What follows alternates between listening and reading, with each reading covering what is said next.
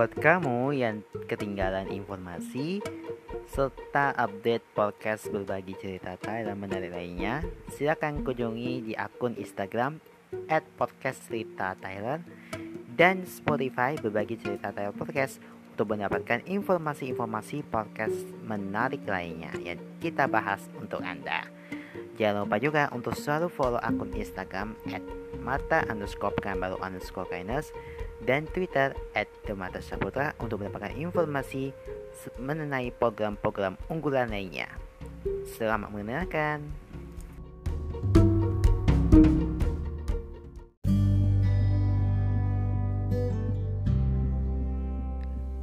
Di season 2 kali ini kita akan tampil dengan lebih beda, lebih baru, dan lebih seru Menceritakan sebuah pengalaman, kisah di Bali Tyler, dan peristiwa Inilah podcast berbagi cerita Tyler.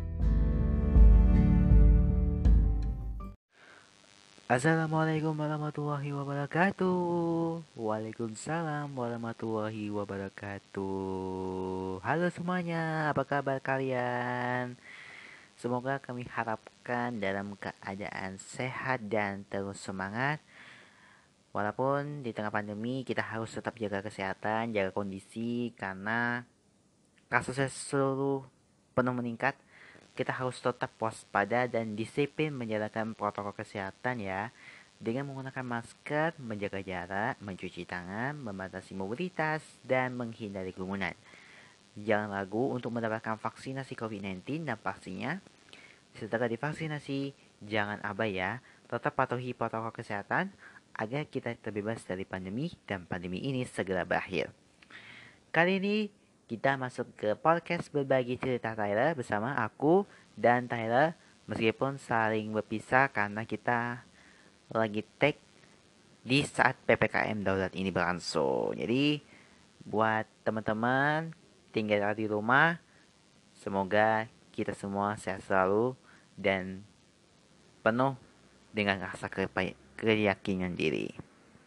Oke, seperti yang kita janjiin sebelumnya bahwa ini kan pas hari raya Idul Adha. Biasanya itu kan orang-orang kalau sebagian orang dari kita ini ini melaksanakan ibadah haji karena pandemi seluruh ibadah haji ditunda. Tapi kita nggak bahas haji dulu, namun kita akan membahas tentang satu topik yang ramai uh, disaksikan oleh umat muslim yaitu hewan kurban. Nah, jadi Idul Adha itu kan eh, biasanya itu kan di adalah pemotongannya. Jadi pemotongannya biasanya dirayakan itu dengan memotong hewan kurban seperti kambing, domba, sapi maupun kembau. Lalu kemudian itu kan membagikan dagingnya kepada masyarakat di sekitar orang yang berkurban. Nah, kali ini kita akan membahas tentang kurban. Jadi, apa yang dimaksud dengan kurban? Jadi, kurban dalam bahasa Arab yaitu kurban. Jadi, yang berarti dekat atau mendekatkan atau disebut juga dengan udia atau dahiyah. Secara harfiah berarti hewan sembelihan. Nah, jadi kurban hukumnya apa? Jadi hukum ibadah kurban itu bagi umat muslim adalah wajib bagi yang mampu. Menurut pendapat mayoritas ulama, hukum ibadah kurban adalah sunnah kaifah. Nah, jadi jika Anda sendirian maka hukumnya sunnah ain berdasarkan hadis sahih dalam kitab Al-Muwatta dan Sunnah At-Timizi. Jadi apa sih syarat kurban? Jadi syarat yang pertama adalah seseorang yang diwajibkan untuk buat kurban jika sudah memenuhi syarat-syarat berikut ini adalah Muslim salah satu cara untuk mendekatkan diri kepada Allah Subhanahu wa taala dengan berkurban.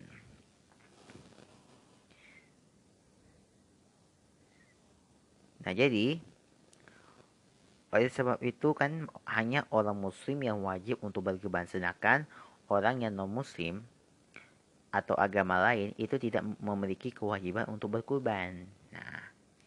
Yang kedua adalah mampu. Perintah berkurban lebih dianjurkan pada umat muslim yang memiliki finansial atau mampu untuk membeli hewan kurban. Seseorang dianggap mampu untuk berkurban jika dirinya telah menyelesaikan kewajiban nafkah terhadap memberikannya. Lalu berikutnya balik dan berakal.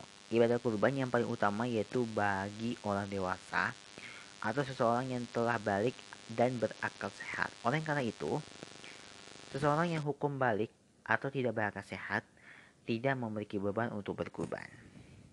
Nah, keutamaan berkurban bagi muslim. Jadi syarat berkurban menurut Islam adalah seorang muslim mampu dan juga balik dan akal.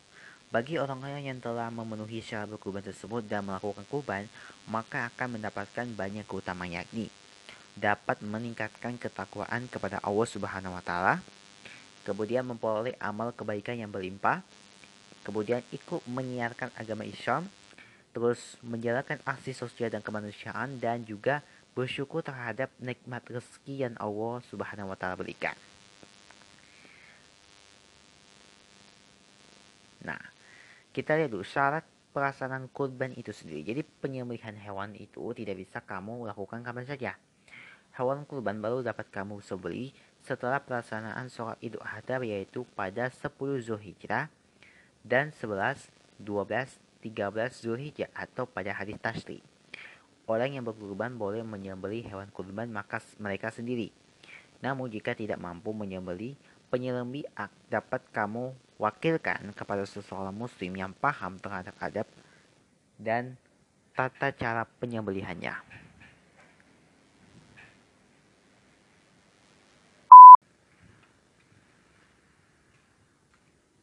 Baik, hari ini kita akan membahas tentang kenapa sih kalau sebagian dari kita itu uh, perlu dimatikan lampu saat tidur. Mengapa demikian?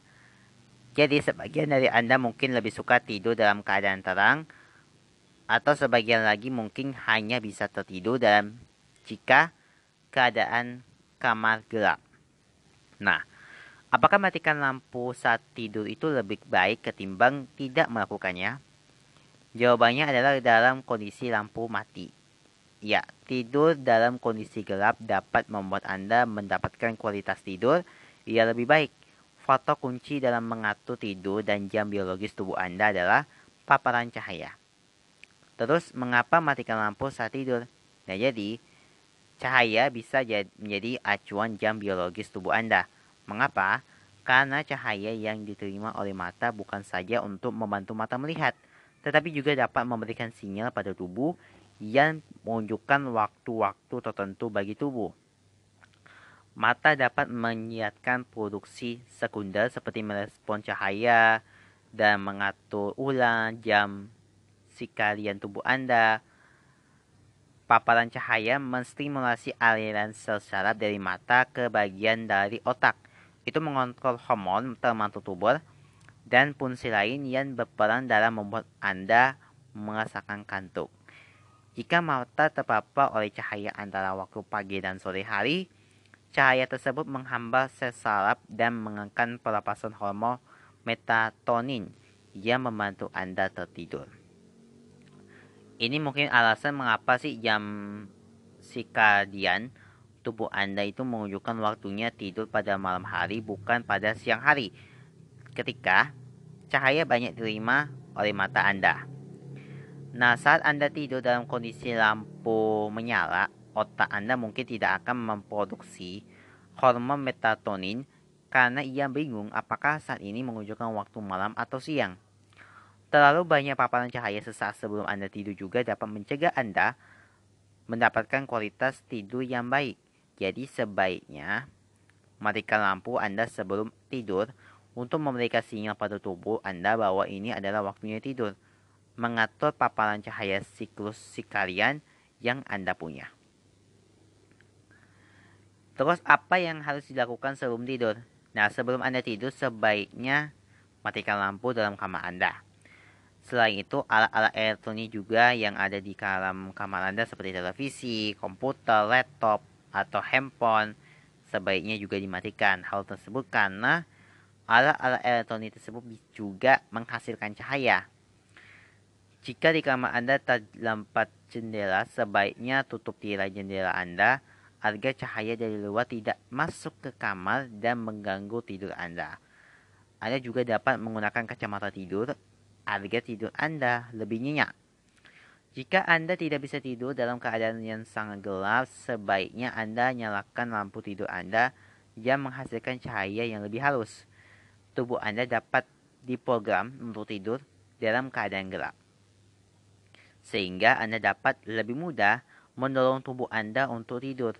Selanjutnya, ketika Anda terbangun tengah malam, sebaiknya juga jangan menyalakan lampu Anda karena dikhawatirkan dapat membuat Anda tidak bisa tidur lagi dong. Apa akibat jika tidak dimatikan lampu saat tidur? Nah, tidur dalam keadaan lampu menyala eh, dapat menyebabkan masalah kesehatan. Masalah kesehatan ini mungkin terjadi karena paparan cahaya pada saat tidur dapat berdampak pada terganggunya hormon dalam tubuh. Beberapa penyakit yang dapat disebabkan karena tidur dalam kondisi tenang adalah obesitas. Kenapa sih obesitas? Jadi, penelitian yang diterbitkan oleh American Journal of Epidemiology menunjukkan bahwa wanita yang tidur dalam ruangan yang lebih terang cenderung memiliki indeks massa tubuh yang lebih tinggi. Selain itu, lingkar pinggang mereka pun lebih besar daripada wanita yang tidur dalam kondisi kamar yang gelap. Berikutnya, depresi. Penelitian dalam Journal of Aphysis Discordant menunjukkan bahwa orang depresi memiliki cahaya lampu yang lebih terang pada kamar mereka saat tidur. Gangguan tidur atau kualitas tidur yang buruk yang disebabkan karena lampu menyala dapat dihubungkan dengan des depresi. Kemudian kanker payudara. Penelitian oleh International Journal of Health Geographic menemukan bahwa kejadian kanker payudara lebih tinggi daripada wanita yang tinggal di daerah dengan tingkat pembangunan perkotaan yang tinggi, banyaknya lampu di jalan raya, pusat pembelajaran, dan rumah. Kemudian, diabetes mellitus tipe 2. Penelitian yang diterbitkan oleh Jurnal Kronobiologi Internasional menemukan bahwa orang yang dengan disabilitas, eh disabilitas, diabetes mendapatkan paparan cahaya lebih terang selama 4 jam sebelum tidur. Paparan cahaya ini termasuk yang didapatkan dari televisi dan handphone, karena alat elektronik tersebut telah terbukti dapat lebih menekan hormon melatonin daripada sumber cahaya lain. Kemudian insomnia, menyalakan lampu saat tidur dapat membuat kualitas dan kuantitas tidur menjadi buruk. Cahaya dapat menurunkan kadar melatonin yang diproduksi tubuh, sehingga dapat membuat rasa kantuk Anda berkurang dan membuat Anda sulit tidur tekanan darah tinggi. Penelitian dalam jurnal Kronobiologi Internasional menunjukkan bahwa orang yang mendapatkan pap banyak paparan cahaya saat tidur mempunyai tekanan darah yang lebih tinggi daripada mereka yang tidur dalam kondisi gelap. Oke, itu tadi mengapa perlu matikan lampu saat total eh saat tidur maksudnya ya.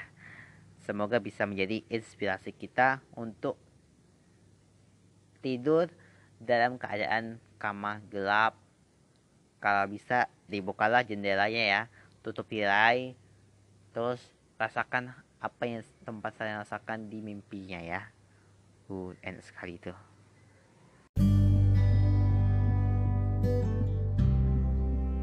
Berbagi cerita Tyler hanya di Spotify.